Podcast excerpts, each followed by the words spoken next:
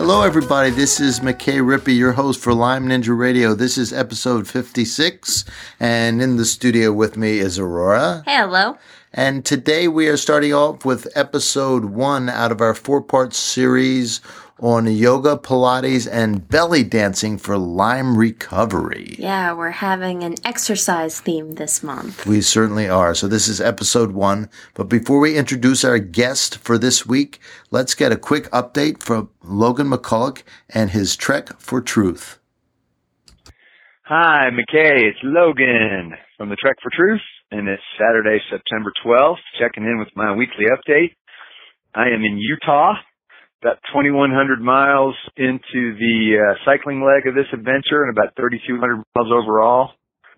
Just finished a 15-mile climb up out of Escalante, Utah, on my way to Tropic, Utah, getting ready to reward downhill. Love that coasting. Has been fantastic.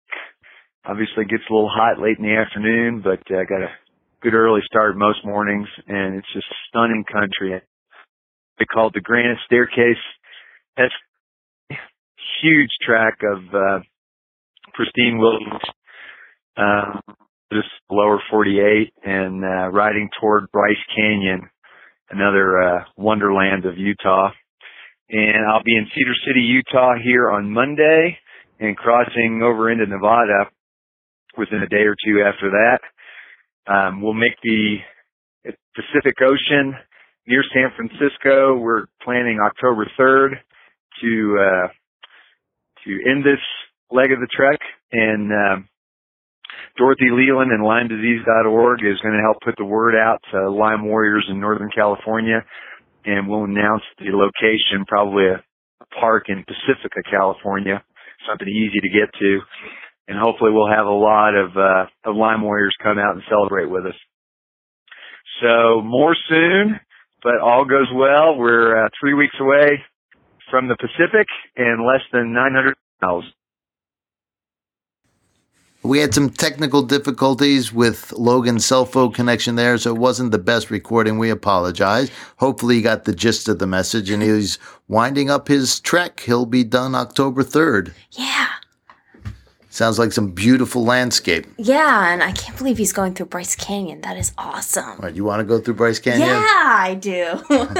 All right. Well, we'll ship you out there, and you can join him. Help him pedal. Thanks. Sounds good. All right. And now, please introduce Jenny Buttaccio. Okay.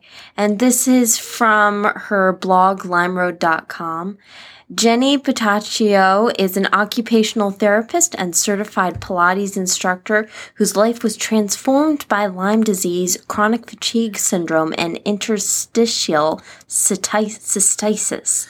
Interstitial cystitis. Cystitis. There you go. Either way, it sounds unpleasant. It totally is. She is the creator of the DVD New Dawn Pilates, Pilates-inspired exercises adapted for people with pelvic pain. Jenny is a health and wellness advocate and a blogger who writes about her personal healing journey with the support of her husband, Tom, and 2 senior beagles, Seven and Kaylee. Her work can also be seen online at mindbodygreen.com. Lupus Chick, Suffering the Silence, and as an exercise contributor in the book The Proactive Patient by Gay and Andrew Sandlar. Thanks, Aurora, and here's my interview with Jenny Buttaccio. So let's turn the tables here. Where did you pick up Lyme from? I have no idea. I really don't know.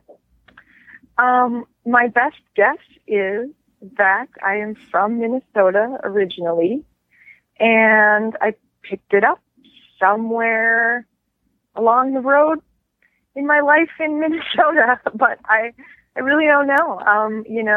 I didn't have the bullseye rash, and I don't have a known tick bite, so I am not sure. I really don't know. It's funny. I was talking to reporter from the Chicago Tribune like a couple of months ago, and she asked the same thing, and she was like, you didn't notice anything? And I said, oh, it's not like a dark cloud rolls in on that moment, you know? Like that's a great idea. Yeah. I said, no, I really, you know, I haven't had no telltale signs.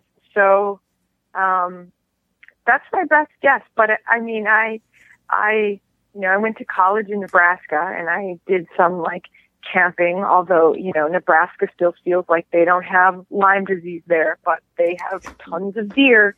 So, yeah, you right. know, probably quite likely. So, you know, maybe there I did some camping in some other parts of the country. But I really don't know. Do you think your husband might have it?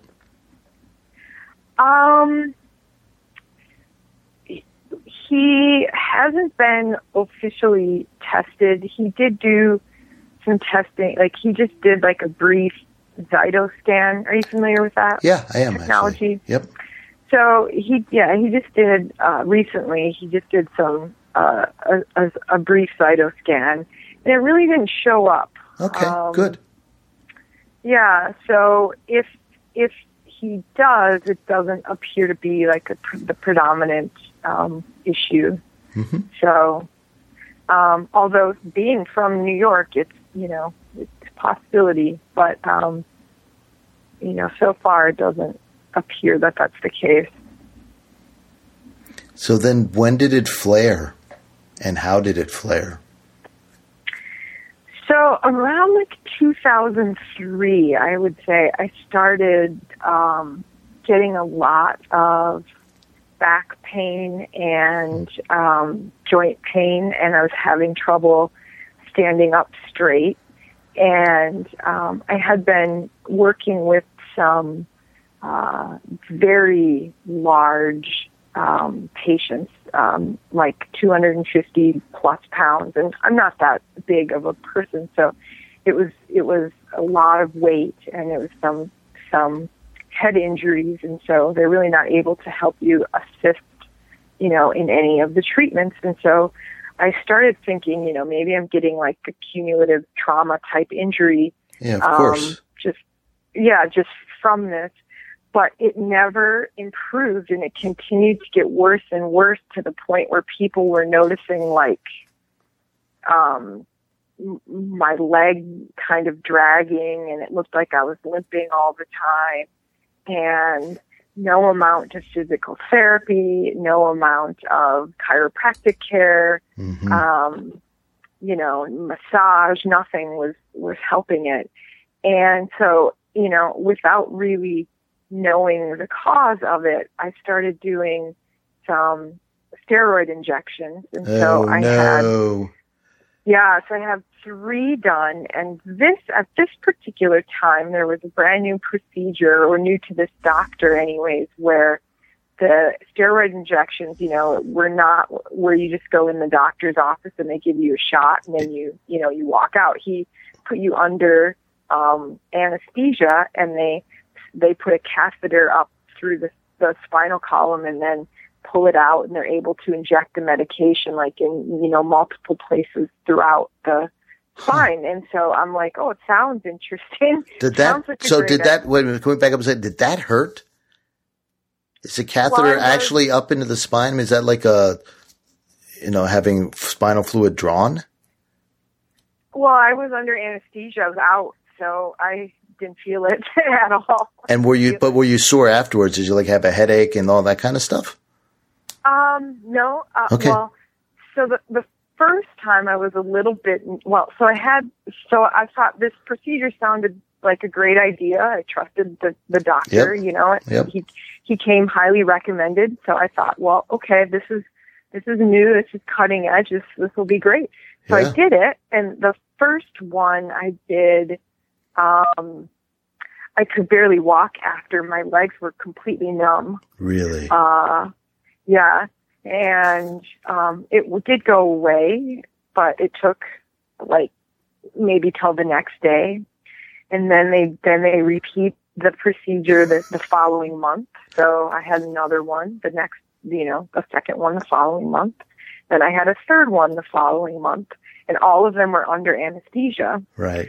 And then I was having no improvement in the back pain at all, and they had found a pretty large sized ovarian cyst, and my doctor wanted to remove it, and mm-hmm. so I said okay, and so I had a full laparoscopy, surgery yep. under anesthesia again. Yeah. And this was so I had 3 months in a row, and then I had this month break, and then I had the fifth month where I was, under anesthesia again. Oy. And then by the time I woke up from that surgery, I had developed a bladder condition called interstitial cystitis. Are you familiar with it? Mm-hmm. So it's just, your bladder's inflamed and not happy. It is. It's a chronic inflammation. It's pelvic pain, urinary frequency, all sorts of fun things. Was that because they cathetered you? Well, so for the surgery or no? Well, no. Okay. No, we don't know why. We really don't know why. Okay. Sure we do. Lyme disease. Well, and there's been. It's not uncommon for Lyme patients to have IC. Mm-hmm. So it's not. That's a very likely possibility. And yeah. I have had a lot of different bladder type testing, and they've there's been other pathogens that have come up that aren't necessarily tick-borne diseases, but mm-hmm. when I started on medication, it definitely flared up my bladder. So I take that as an indication that there's, Lyme and co-infections are certainly a right. major component of it. So, yep. But yeah, so after that procedure, after that surgery, I really was never the same again, and that was in 2005. Hmm. So the symptoms remained essentially in the bladder till about 2008, so for about 3 years. And then in 2008, I started experiencing panic attacks, which I had never had. In my life, I didn't know mm-hmm. what it was. They would come in the middle of the night, which is a really odd time. I'm not panicking about anything really, when I'm sleeping. So they would come at night, and at first I thought I was having a heart attack. So I'd go to the hospital, and everything would check out fine, and I'd just be shaking my head what the heck is going on? Yeah. And then, the symptoms just kind of kept progressing. From that, then I developed really severe insomnia, which I still battle. I lost the ability to sleep altogether. I ended up in the emergency room just begging them to give me something to knock me out. Yep. Yeah. And they were kind, despite the one comment that, now you're talking about Michael Jackson type stuff, and Michael Jackson had just passed away. Besides that one insensitive comment, they were relatively nice to me. I was like, that's not really the thing you want to tell someone that's in the middle of, but I, and they believed me, which I am grateful for. Yeah. I said, I know you could be inclined to think that this could be a manic episode in right. someone. Right. And I said, but I, believe me, I wish there was euphoria linked to this. I wish there was some Herculean sense of energy yeah. and strength. I said, but there's none of that. It's literally a switch is flicked on in my brain right now, and I can't get it to shut off. Yeah, and, I'm not gambling. I'm not shopping. I can't do anything. Including sleep, right. Exactly. And so, So when they test you for Lyme? So not for, I wouldn't know about Lyme for 3 more years after that. Oh my goodness. It was almost 10 years from the onset of the first symptoms that a doctor finally said, let's put, if we link all these things together, these look like all symptoms that could be Lyme disease. Wow. You are so lucky. Yeah. Yeah, I'm cutting down by the time the doctor had said that, I was not well. I couldn't walk. My husband had carried me into the doctor's appointment. I couldn't sit up. I couldn't sleep.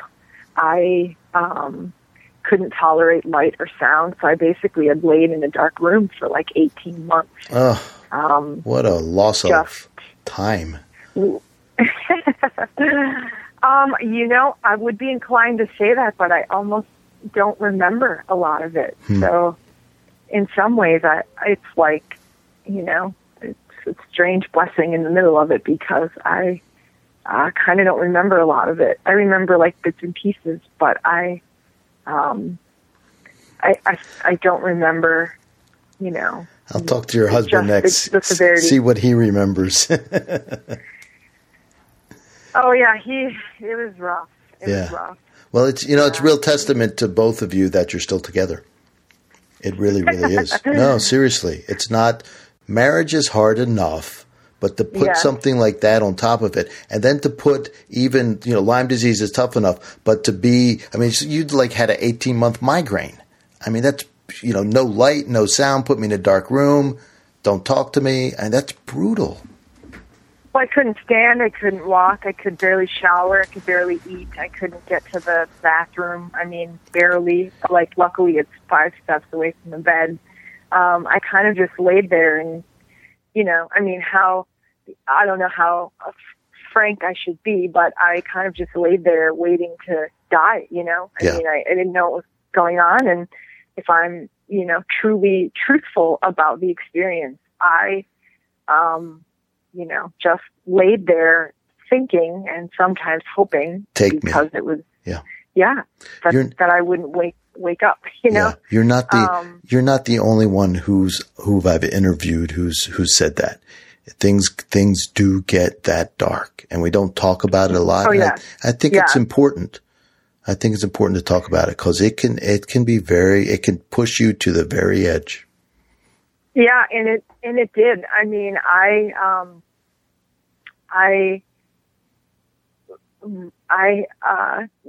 What entertained me is a cardinal out my window. I could see this cardinal like every day would come out my window, him and his mate, and for like a whole year they were like out the window, and I could see him all the time, like just like frolicking around.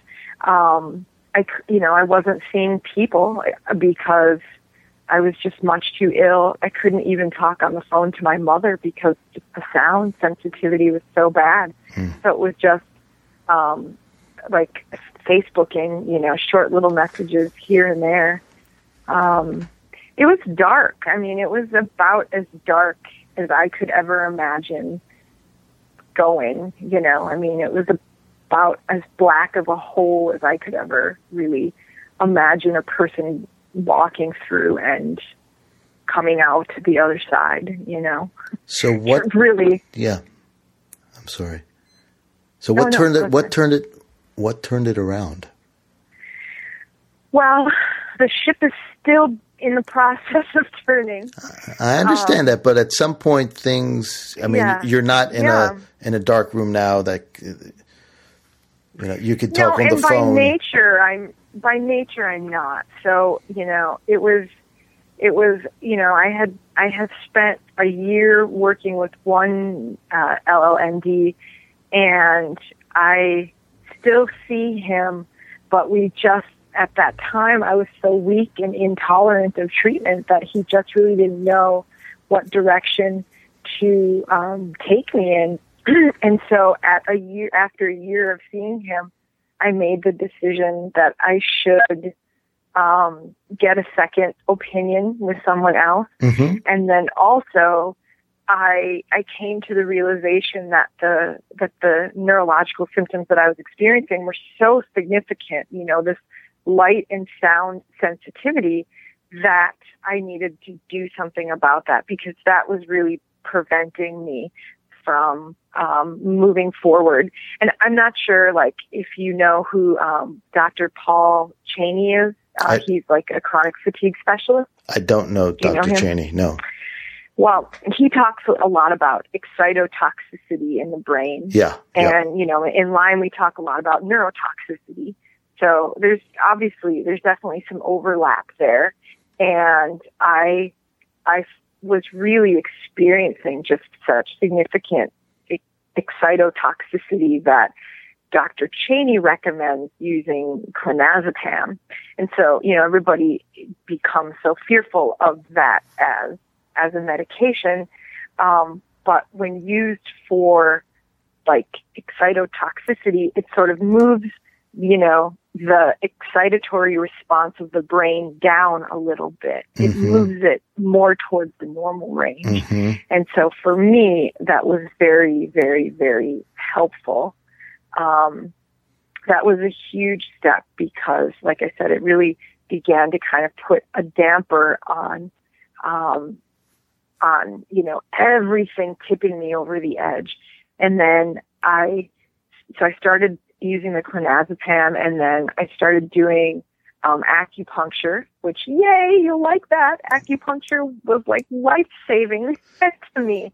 Cool. So let's stop there, because I do want to plug acupuncture a little bit. Self-serving plug here. So what did the acupuncture do for you?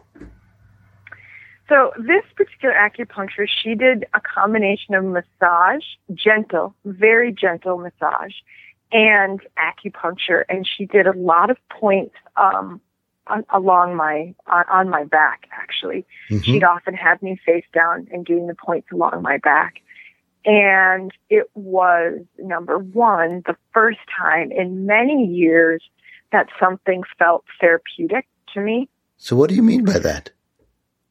Well, you know, I'm pro anything, so I'm not suggesting, like, my experience is obviously going to be different than someone else's. So I'm not saying to people, like, don't try this, but certain things can be more jarring to people. Like, mm-hmm. for example, I wasn't tolerating going to the chiropractor, like, for pain or sleep or insomnia or fatigue or any of those issues.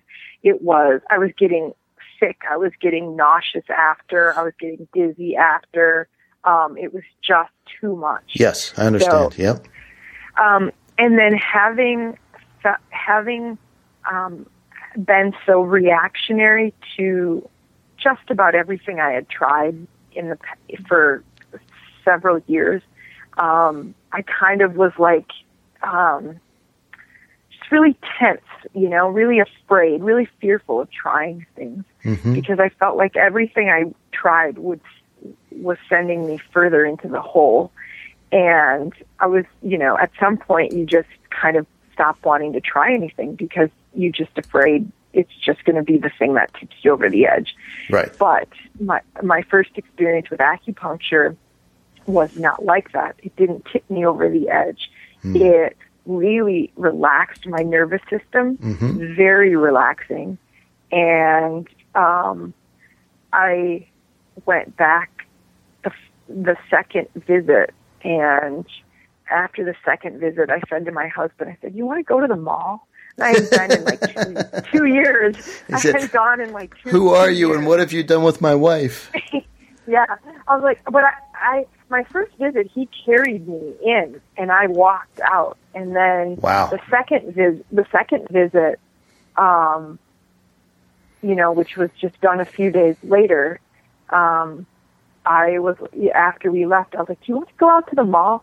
And, you know, I knew I didn't have, like, a ton of energy, but I knew I had, like, a little bit. Yeah. I knew I could, you know, if I picked, like, one or two stores to go to or something, like, I would be okay. So I'm like, I think I have maybe, like, a 2-hour window of being able to do something. That's amazing. And so I was yeah, it really had a profound effect on me. And the acupuncturist dog had Lyme disease at the same time. And so the dog used to lay at the table with me, right underneath the table. Like every time I'd go, that dog would be there. And it just was like really comforting. The acupuncturist was comforting. The dog was comforting. It just was very therapeutic, and I hadn't felt that in a long time. Yeah. And being a therapist myself, I had been so used to providing that experience for other people that I kind of forgot to look for it for myself for a long time. Yeah. And, Yeah, I want to pause right here and talk to the people who are listening. I think what Jenny's saying is so very critical.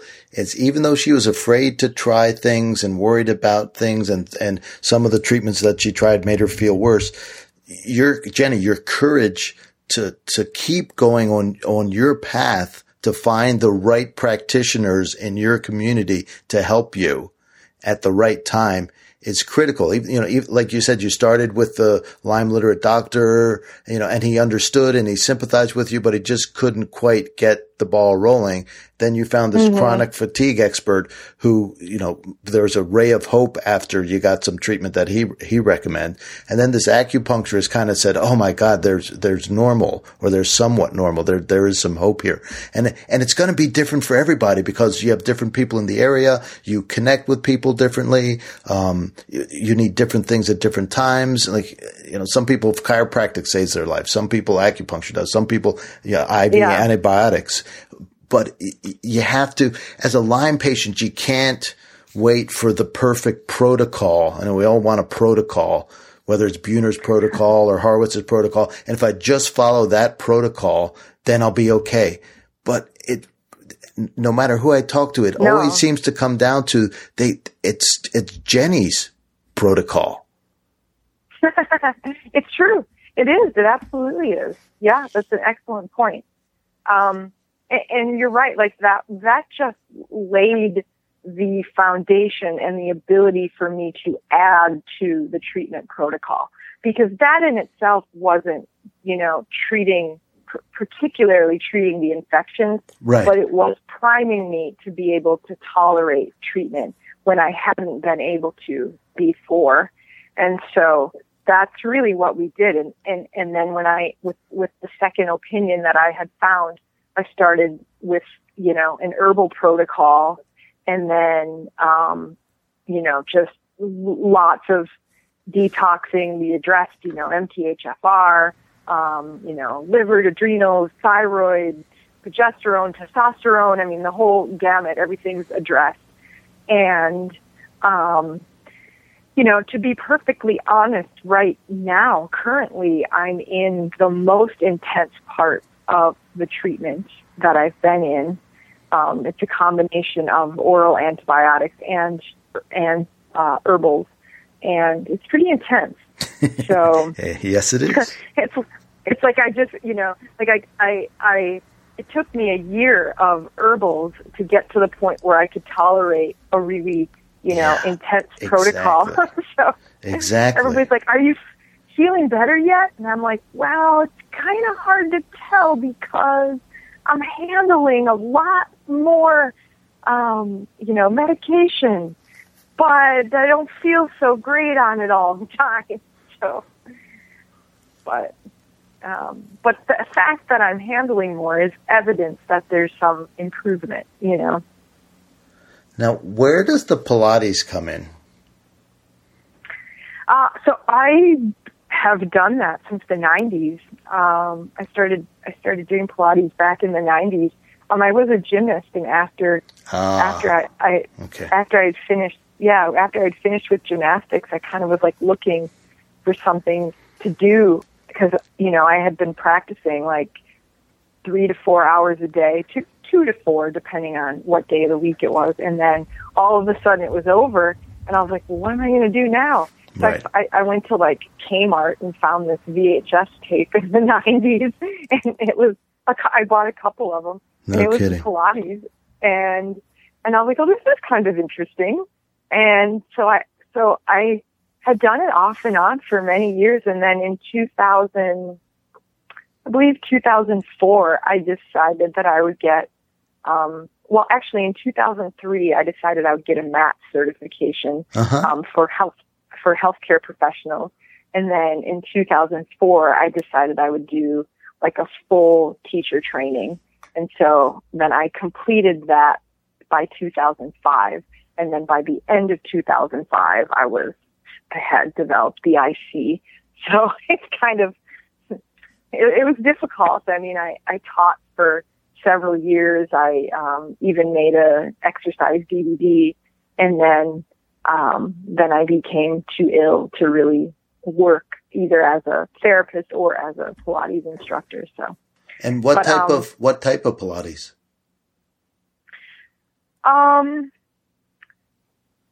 What do you mean by that, actually? Because it's kind of like there's really sort of just one type.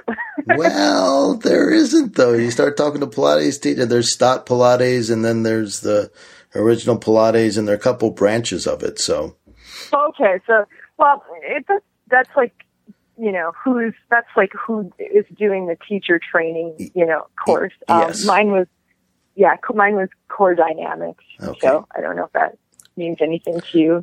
Nope, Michelle just Lawson. Curious. Yeah. Yeah. Cool. No. It was good. But, you know,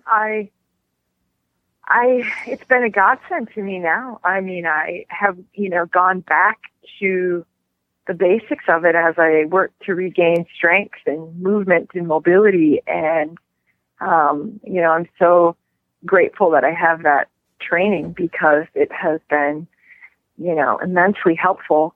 And I have some pieces of equipment in my home that I'm able to use. And so, do you have a reformer? I do. Yeah, I do. So let's pause here because I'm sure to many people that we're talking Greek. So let's back up.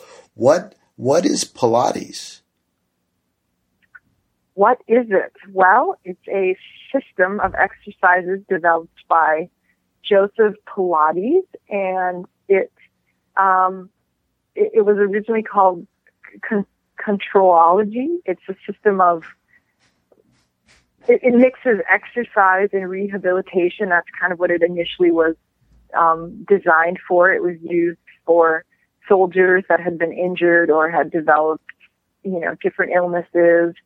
And it's really, there's like, you know, hundreds of exercises that focus on the core and the powerhouse, you know, the muscles of the abdomen and the gluteal muscles and proper breath and concentration and the quality of the movement over the quantity of the movement, the fluidity of the movement, moving in, you know, from one exercise to another. So it's sort of like, I don't know. It's like sort of like a dance of movement, you know, flowing in and out of one exercise to another. Yeah. And in fact, a lot of former dancers do find Pilates, I find. Yeah, and gymnasts. There's a lot of gymnasts that do it too, but yes, dancers as well. You know, at the time I did it, I found it fulfilled my need to hang upside down. So that was a big draw to me, because like, where in life do you get to hang upside down? And at the Pilates studio was one of the places that I could do that still. So, but it's not, I don't want people to think that it is like gymnastics necessarily, or that if you're, you know, really kind of weak that you can't do any of it. It's really, it's a whole range of movements. It is. Right? Yeah, it is. I mean, there's hundreds of exercises. I mean, there's some core movements that, you know, are part of a basic repertoire, but the interesting thing about it is that, you know, you can modify movements to be at a particular client's level. And so, you know, in the beginning, like just taking my personal story, when I first began doing, you know, trying to strengthen myself with after my Lyme diagnosis, you know, I couldn't sit up. So in Pilates, like for example, on the Reformer, you can do an entire session laying down. You don't have to sit up. But because it's a spring tension system, you're still working with resistance, but you're doing it in a position that you can handle. And then there's different levels of exercises. You know, there's, you know, beginner, you know, very beginner and just sort of preparation exercises on up to advanced. So there's just a wide range of things. And then, you know, you can use different props and pillows and foam wedges to put people in proper alignment and, you know, optimize their posture on the equipment. There's just really a lot you can do with it that you just don't get, like, if you go to the gym and, you know, are lifting weights. Right. And speaking of that, one of the things you write in, so I have to say that a Pilates instructor friend of mine forwarded me your article, and I just threw it up on Facebook because it was about Lyme disease and Pilates. I said, oh, isn't that cool? And within about 12 hours, 3,000 people had seen your article. And normally for something I post, it's about 112. Yay! So exactly. So that's why I have to talk to this woman. Is like Pilates is copyright infringement one. Well, yeah, exactly. So, and thank you for contacting me and switching it. Yes. So it, but and then so I put yours up there, and it was up to 1,000 even after everybody had already seen it in the space of a day. Well, and it originally had been posted in January, so it was, you know, it had been seen. It had been seen, you know, quite a bit when it was originally had been posted. So it didn't make it across. It did make it across my feed. This first time I had seen it, I would have remembered for sure. I'm happy that it resonated with people so much. I mean, I got a lot of positive responses. A lot of people seemed to find that it was helping with their treatment. A lot of Lyme patients, you know, sent messages and said that it had been helpful. I had some patients that had been diagnosed with MS say that they were doing it and then found it helpful. So, yeah, you know, you never know when you tell your own personal story, like if anyone ever reads it, the fact that, you know, when anyone other than my mother reads it, it's like a bonus. So. I'm always shocked. My favorite part of the article is, so you have 4 points there. Number 3 is Pilates reminds me that pain isn't the way to regain strength. Yes, absolutely. So say something about that. So I have another article that had been written also on from Mind Body Green, and I talk a little bit more about that. As a gymnast, you know, we, or any athletes, I think, I don't think this is just unique to gymnastics, but, you know, I had been taught that, you know, to keep pushing my limits, keep pushing. And so there were times I had, you know, broken toes, I had a broken foot, and it would just, I had a cast on, I'd still be working out, you know, or I just tape up the injury and I just keep going. And of course it hurt, but it was like, you know, there was some idea that I was somehow strong to be able to push through it. And that if I didn't, that was somehow, you know, reflecting weakness. Well, through the years, thankfully, I've grown in wisdom and I realized that that's not true. And, you know, Pilates is a big part of having me realize that, and then also going through my own battle with illness and really recognizing my limitations. But with Pilates in particular, the idea is that the quality of the movement is more important than quantity. So it should be done with the most control and the most precision that you can, rather than doing 15 20 reps of something that you're not doing with good control or good postural alignment. So, you'd be better off doing, like, say, 6 to 8 really good reps of something than several that are bad.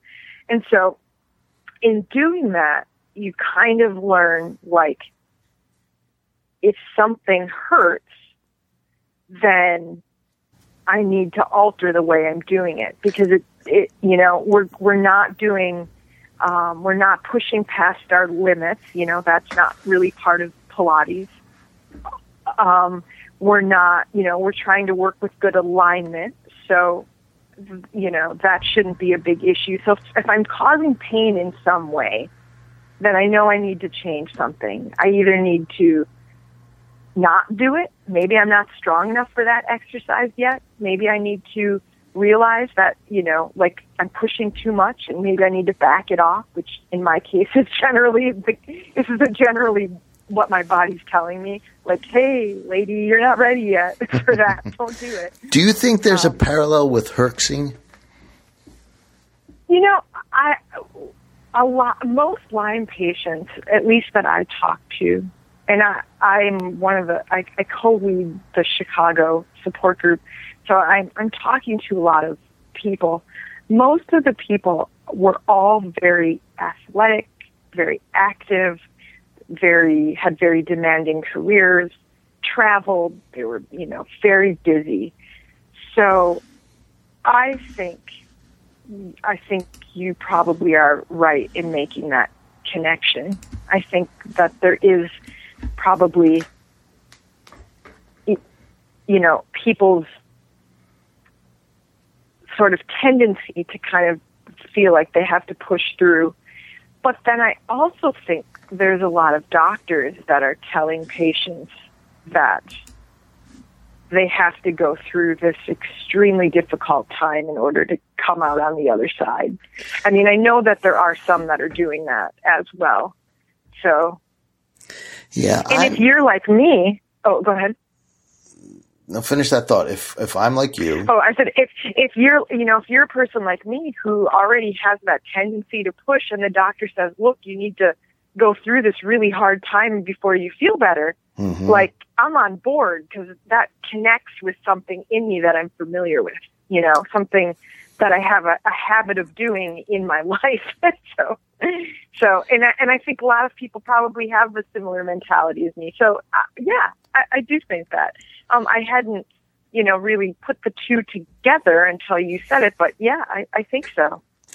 I'm developing a prejudice, and the prejudice is, we're early on in learning how to treat these multifaceted infections, and Lyme disease often seems to trigger 12 other. You just pick a random number, 12 other issues. In a person, right? So it brings to the forefront, like, every weakness you had, every Achilles heel you have, you get Lyme disease, and ta-da, they're now on the front burner all at the same time. Mm-hmm. And part of our approach, I think is clumsy. I mean, we're starting to learn about the methylation and the issues like that and getting the detox pathways. But early on, we definitely just went after the bacteria with the flamethrower. And try to kill it all. And it's almost like chemotherapy. It's like, well, just hang in there and, you'll survive the damage, and then we'll clean up afterwards. And I think, I think it's like Pilates, like you're saying, it's like, well, that means you're doing it wrong. I mean, so in Chinese medicine, acupuncture, there is, and we borrowed this from homeopathy, there is the law of cure. But when my patients have a law of cure, it's something that lasts an hour or two, maybe a couple hours, and it's fairly mild. It may be unpleasant, but it's not terrible. And in the back of their mind, it's not crushing their spirit. There's some sense that this is going in the right direction. And then it passes. Yeah. So it's not Herxheimer as a healing rash is not something that lasts weeks and incapacitates you. And I've heard Lyme patients saying, the Herx was worse than the Lyme. And, in my mind, it's like, wait a minute here. do we have to treat this way? I think as patients, we need to begin to ask these questions and not just, you know, saying, okay, we're doing X, Y, and Z protocol, and this says we need to do this much antibiotics and these antibiotics in this order, and we're going to do IV antibiotics. And yeah, the Herx is going to come and just, here's the bullet, bite and hang on.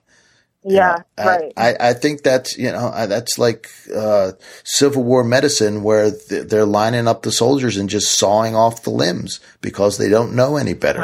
They don't have any other treatment. So that's my prejudice. Do I know that for a fact? Absolutely not. But that's the prejudice I'm developing after interviewing people now for not quite a year. It just seems like we're still a little blunt. And I do hear about, I haven't really interviewed this type of doc yet, who's saying, you know what, we really do have to clean out the detoxification pathways before we go after the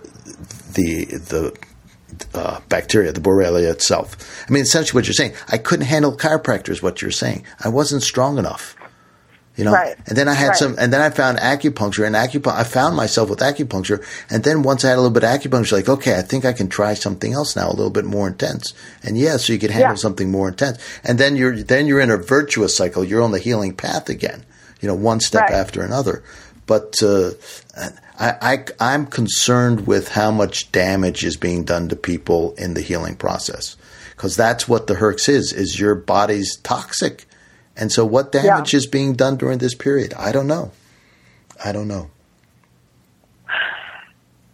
You know, I feel like the difficult thing sometimes is that we aren't hearing enough recovery stories yet, you know. And so we hear stories of all of these intense herpes reactions, but we're not hearing enough yet of people who are on the other side of it. My personal feeling, I don't hear that much. And so I feel like it's sort of like to be determined. We really don't know because I'm not yet hearing, a lot of people say, I went through these super intense herpes reactions, but after 2 years, I feel great. Like I maybe I've heard one or two people, but generally yet, I'm not seeing, I'm not getting enough of those stories if they're out there. And I feel like that would sort of give us a little bit of perspective on that. But for me personally, I don't have enough on the recovery side yet to really know. So how have your Herxes been? Or have you had them? Yes, I have.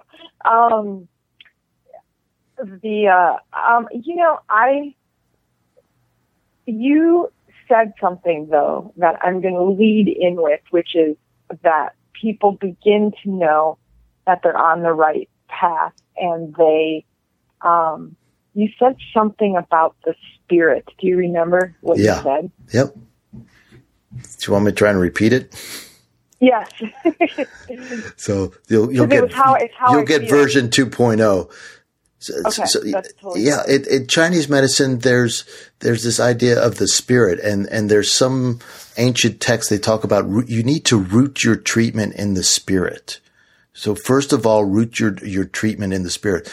If you don't have the will to heal, no healer is going to be able to help you. If you've given up, you can't move on. At the same time, you know, so you, lying in bed, looking at those cardinals out your window, kept your spirit alive. You know, there was some flicker left that the acupuncture was able to find your spirit and touch it again and just calm it down enough to say, you know what, it's going to be okay.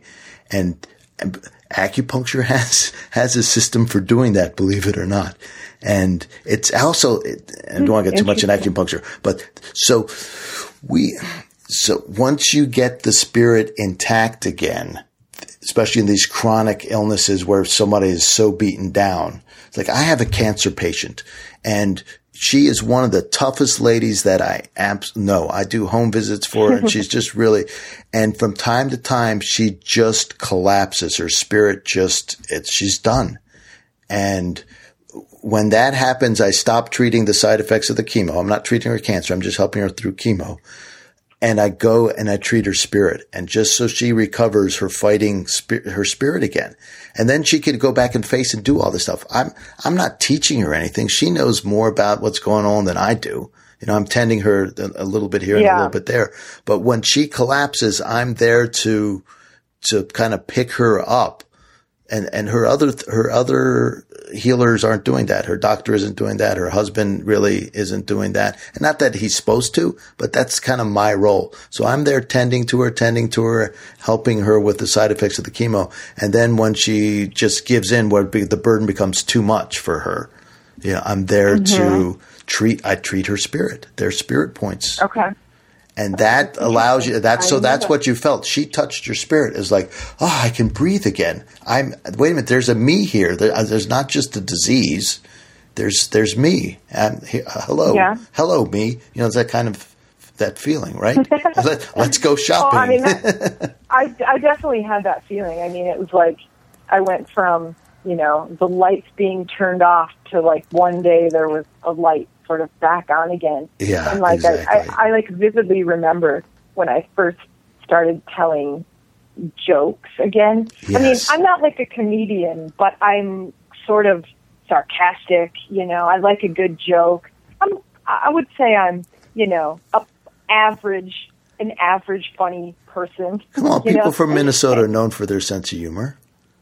Okay, there you go. So, then I'm slightly above average in my sense of humor. And so, but that was gone for a very long time. And I remember when it came back on, it was like, you know, a pull chain.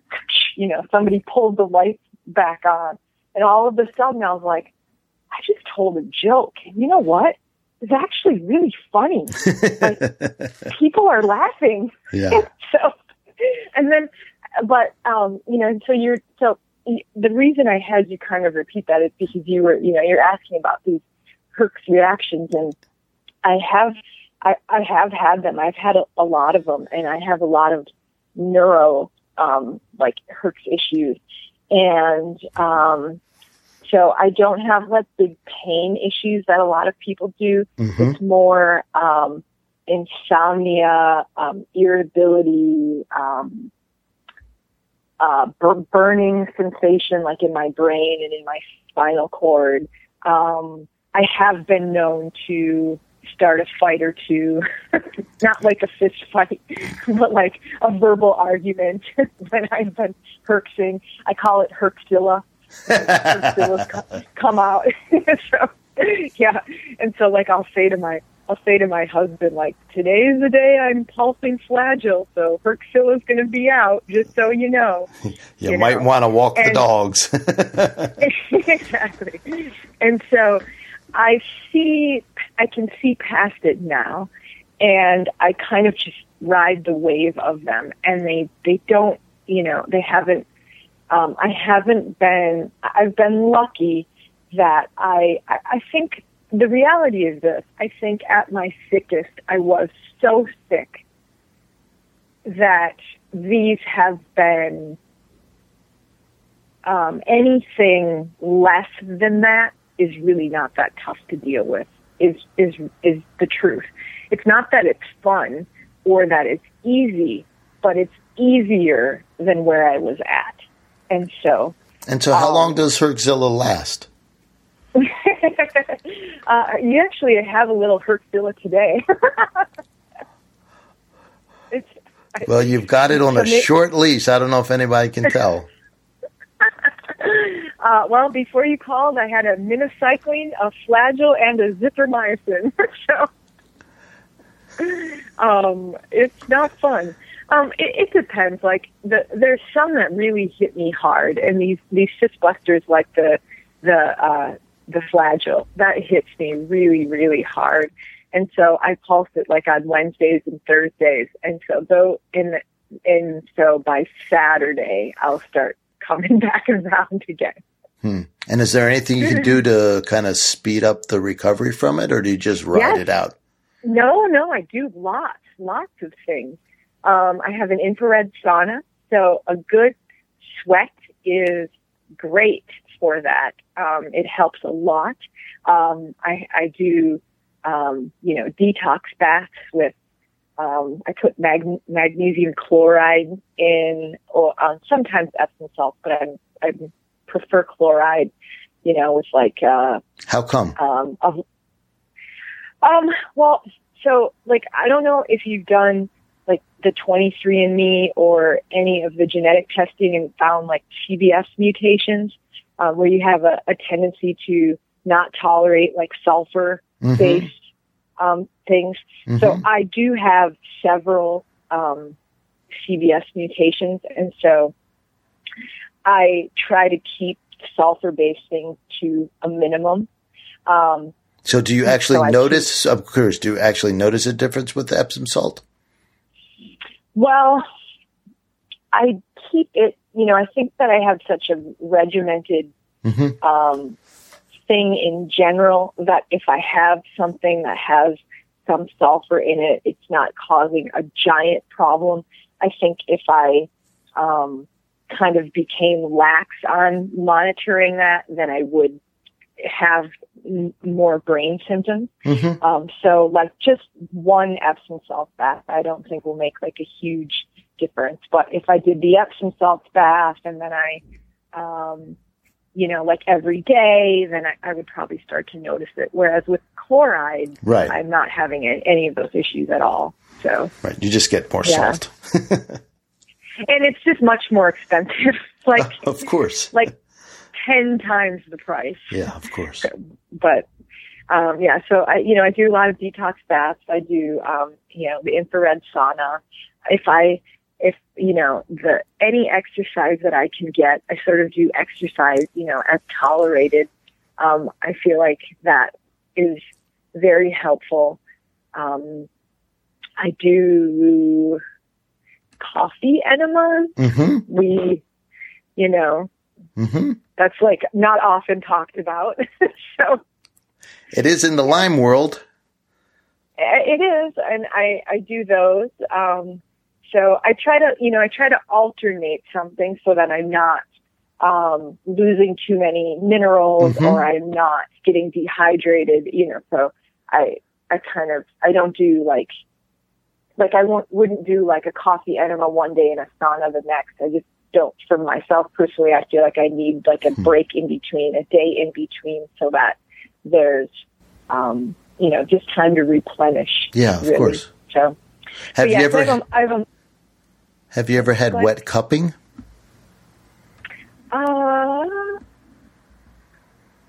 Yes. What? Is there other ways to cup besides wet cupping? There's only one way to. Only one way to wet cup. Is there other ways to cup? I guess. Yes, it's not the same though.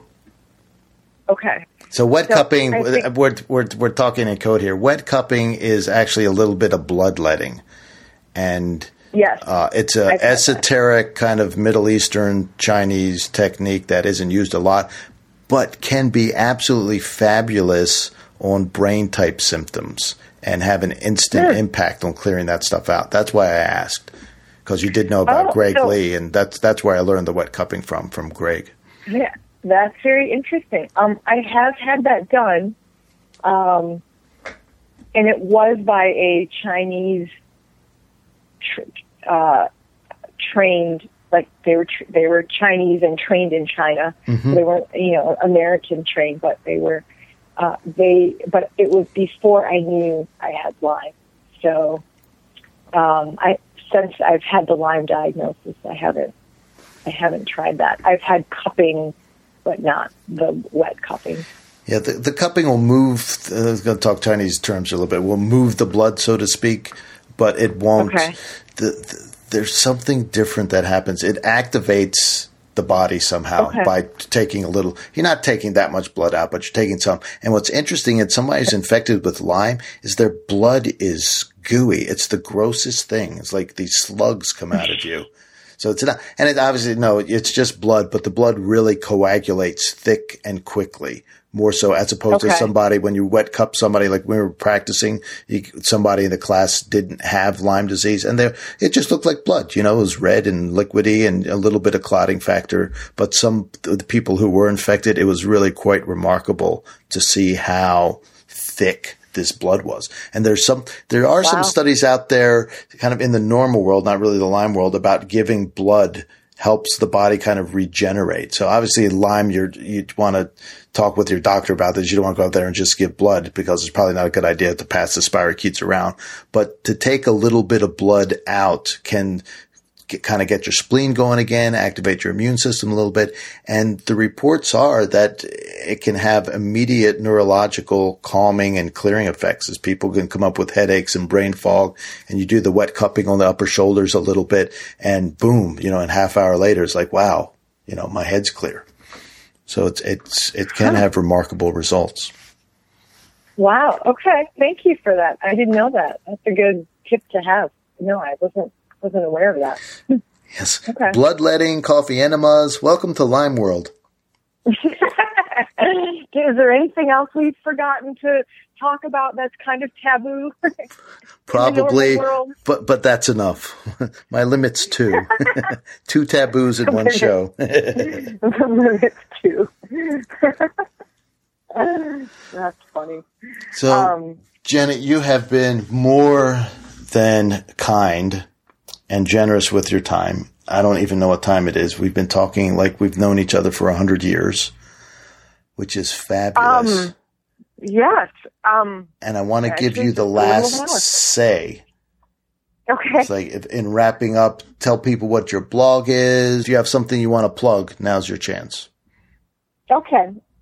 I will do that then. I do. I have a blog that is called LymeRoad.com, and it's really chronicles my treatment journey along with just, you know, like little stories that happened to me along the way.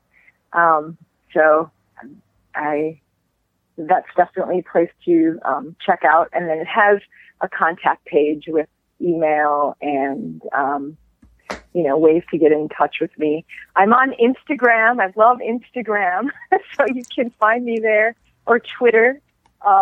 Twitter's Lyme Road and Instagram is Jenny XO Films. Actually, it's a film company that my husband runs, and I used to help, but I'm not able to help anymore, but I still have the name. So Instagram is Jenny XO Films, and I am on Facebook, and I'm just, let's see, what else?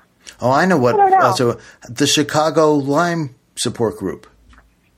Yeah, we're actually in the middle of changing that. So we do have a local support group right now. We have a group called Chicago City Lyme, and so we are in the city of Chicago. Where do you meet?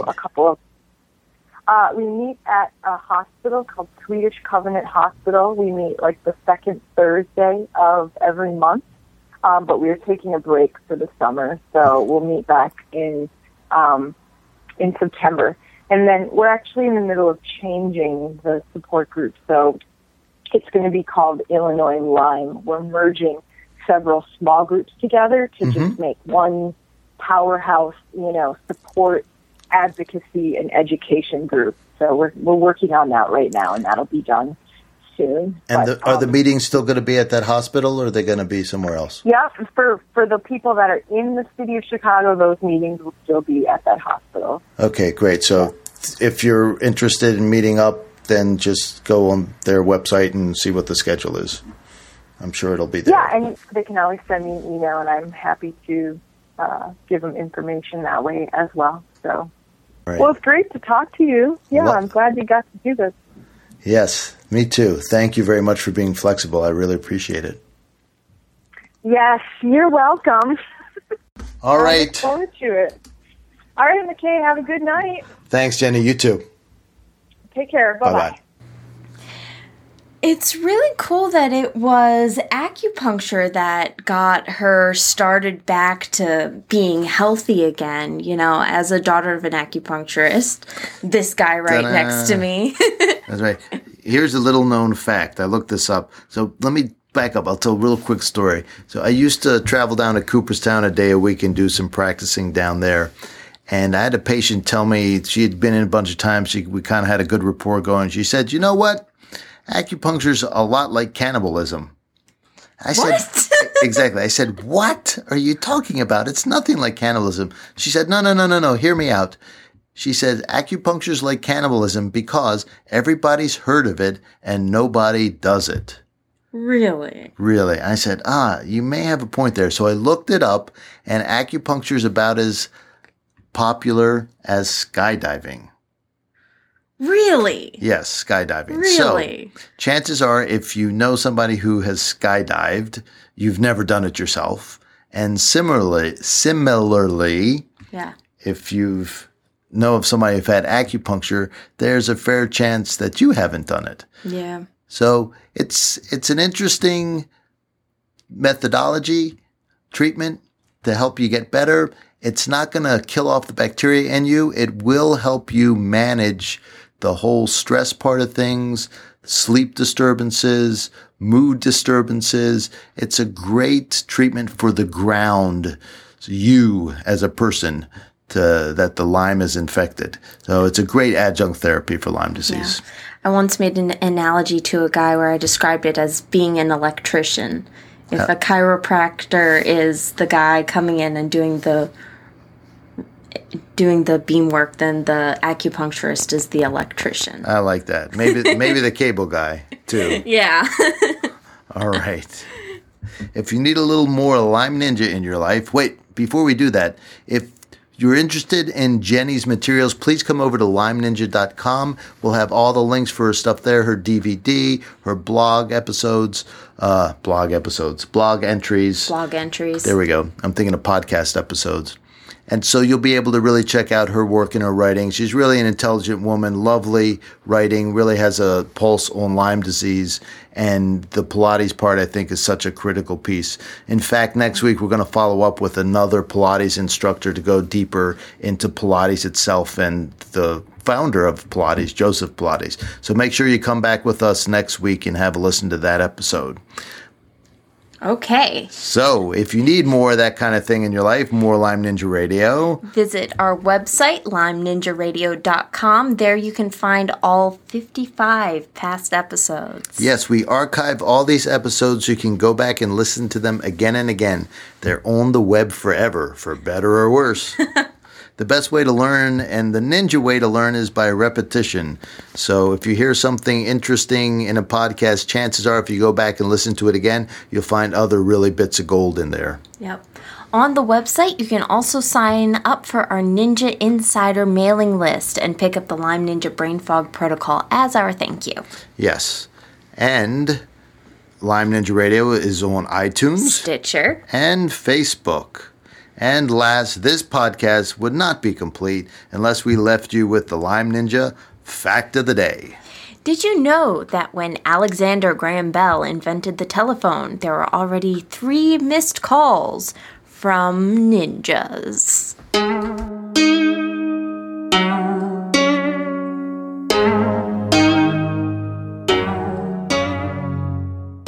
Lyme Ninja Radio is a purely public broadcast and is not intended to be personalized medical advice for any individual's specific situation. Each individual's medical situation is unique, and Lyme Ninja Radio should not be relied upon and/or considered as personalized medical advice. Lyme Ninja Radio is not licensed to render medical advice and should be considered simply the public opinion of Lyme Ninja Radio and its guests. Recommendations on specific treatment options are not intended to address any listener's particular medical situation. As always, contact your physician before considering any new treatment.